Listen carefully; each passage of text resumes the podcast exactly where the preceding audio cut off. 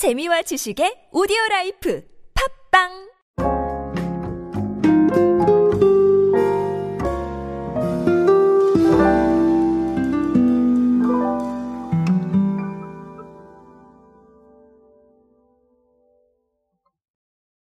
제 클립을 계속 들어오신 분들은 아시겠지만 제가 금융권의 목표 중에 하나가 개인화다라는 말씀을 드린 적이 있습니다. 그런데 제가 상세 사례에 대한 걸 생략했던 부분이 있어서 오늘은 그 상세 사례들 어, 대표적인 케이스 한번 알아보면서 의미하는 바를 정리해 보도록 하겠습니다.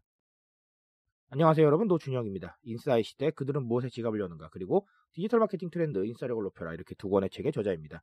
여러분들과 함께 소비 트렌드, 대중문화 트렌드, 미디어 트렌드, 디지털 마케팅에 도움될 만한 요소들 모두 찾아서 전달해 드리고 있습니다. 강연 및 마케팅 컨설팅 문의는 언제든 하단에 있는 이메일 부탁드립니다.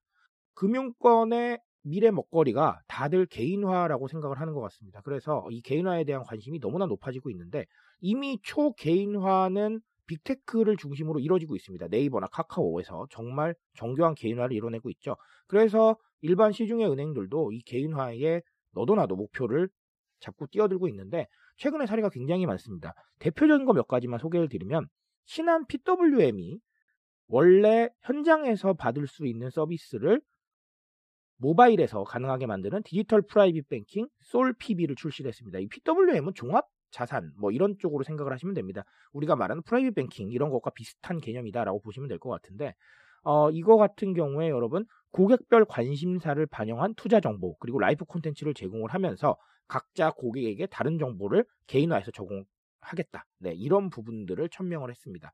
이게 근데 신한은행만의 문제는 아니고요.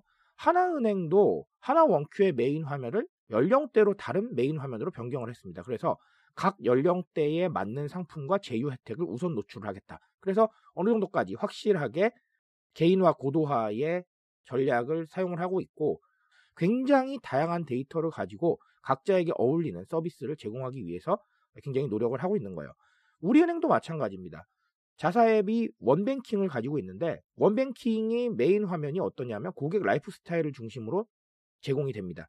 나이, 직업, 금융 자산별로 맞춤형 상품을 추천을 받고 생활금융 콘텐츠를 실시간으로 받을 수가 있다라는 거. 그래서 뭐 대표 계좌를 화면 상단에서 바로 확인을 하거나 실시간 환율 등 주로 이용하는 정보를 우선적으로 편리하게 조회할 수 있다. 이거는 각자 다 다른 겁니다. 무슨 말인지 아시죠? 굉장히 개인화를 향해 나아가고 있죠. 메인 화면도 다 다르게 가고, 그 다음에 연령대별로, 그 다음 관심사별로, 혹은 뭐 투자에 대한 관심별로 또 이런 다양한 상품들이 개인화를 통해서 추천이 되고 있어요. 그렇다면 이런 질문이 필요하겠죠. 도대체 왜 이렇게 금융권에서 개인화에 주목하고 있는 것인가라는 것인데 간단하게 두 가지만 정리를 해드릴게요. 자, 첫 번째는 고객 감동의 원천이 된다는 겁니다. 바로 이 취향의 시대에서 말이죠. 방금도 말씀드렸지만 라이프 스타일이라던가 연령대라던가 취향에 따라서 다 생각이 달라요. 예전에는 제가 늘 말씀드리죠. 메가 트렌드라는 단어 하나로 큰 물결만 공급을 하면 됐지만 지금은 그 큰 물결에 공감하지 않는다는 거예요. 다 다른 생각을 각자의 소비에 적용을 하고 있습니다. 아주 단적인 사례겠지만 지금 뭐 금융권 사례를 말씀을 드리니까 투자에 대한 거 다들 관심이 있으실 텐데 이 투자의 종목도 다 다릅니다. 각자 그렇죠? 그런데 이거를 메가 트렌드 하나로 다 퉁치기에는 이제는 좀 위험해질 수밖에 없다라는 겁니다. 이 퉁친다는 말이 그렇게 좋은 표현은 아닌데 사실 많은 기업들이 그렇게 해왔습니다. 하지만 지금은 각자 다른 생각을 너무나 적극적으로 표현하고 있기 때문에 하나의 방식으로 모든 걸 다 해결하겠다. 이런 생각은 너무 위험한 거고 고객 만족도를 떨어뜨릴 수밖에 없습니다. 그래서 개인화가 필요한 것이죠. 개인화를 통해서 나의 마음에 쏙 맞는 그리고 나의 데이터 분석을 통해서 상대방이 제시하는 부분이 마음에 든다면 굳이 다른 서비스로 갈 필요가 없을 겁니다. 그러면 충성도를 끌어올릴 수가 있죠. 이 충성도라는 건 어떻습니까? 내가 다른 서비스로 이탈할 가능성을 낮춰주고 그리고 이탈을 안 하게 되면 우리 입장에서는 어때요? 플랫폼이나 서비스나 다 마찬가지겠지만 고객이 많다는 건 그만큼 네 핫한 플랫폼이라는 뜻 아니겠습니까? 그래서 그런 부분들을 계속해서 챙겨나갈 수 있는 원동력이 바로 개인화다. 그러니까 이런 겁니다. 예전에는 무조건 가격보다 많은 물건을 주고 무조건 가격보다 많은 정보를 주면 사람들이 만족했지만 지금은 그런 물량 공세보다 오히려 이런 개인화, 정교하게 누군가의 취향과 생각을 만족시켜주는 게 훨씬 더 높은 충성도를 끌어올릴 수 있다는 거예요. 이렇게 바뀌어가고 있다는 걸 정확하게 인식을 하셔야 되고요.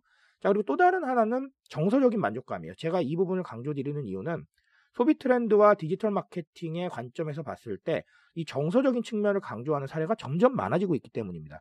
정서적인 만족감 뭐뭐 뭐 있을까요?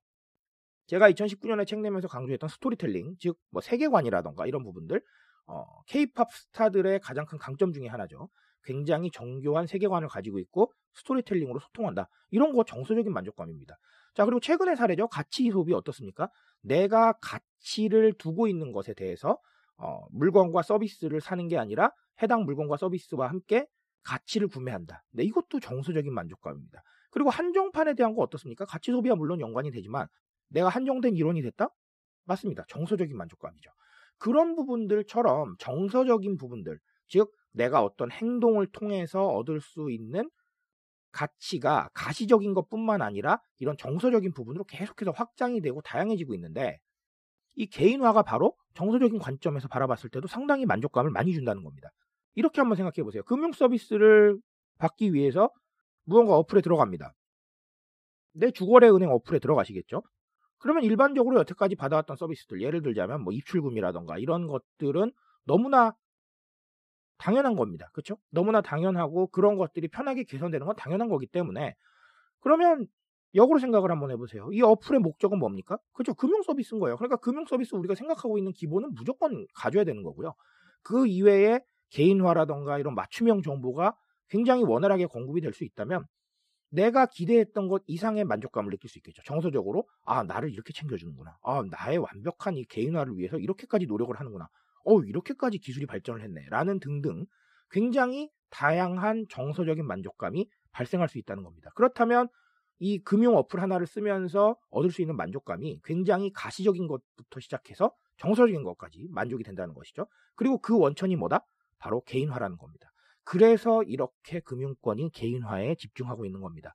제가 오늘 말씀드린 사례들 말고도 뭐 NH농협이라던가 정말 다양한 금융회사들이 다 개인화에 집중을 하고 있고 앞으로도 이런 경향은 계속될 것이다라고 말씀을 드리고 싶습니다. 그리고 금융권뿐만 아니라 일반적인 생활 서비스나 상품에서도 이런 상황들 계속해서 이어질 것이다. 지금의 추세가 그렇다. 트렌드가 그렇다라는 부분 반드시 인지하시고 계속해서 개인화된 소통 그리고 이런 정교한 이야기들을 만들기 위해서 대중들한테 좀 더 다가가시려는 노력을 아끼지 마셔야 된다. 오늘은 그런 조언을 드리고 싶습니다. 제 조언 가지고 한번 방향성 고민해 보시기 바랍니다.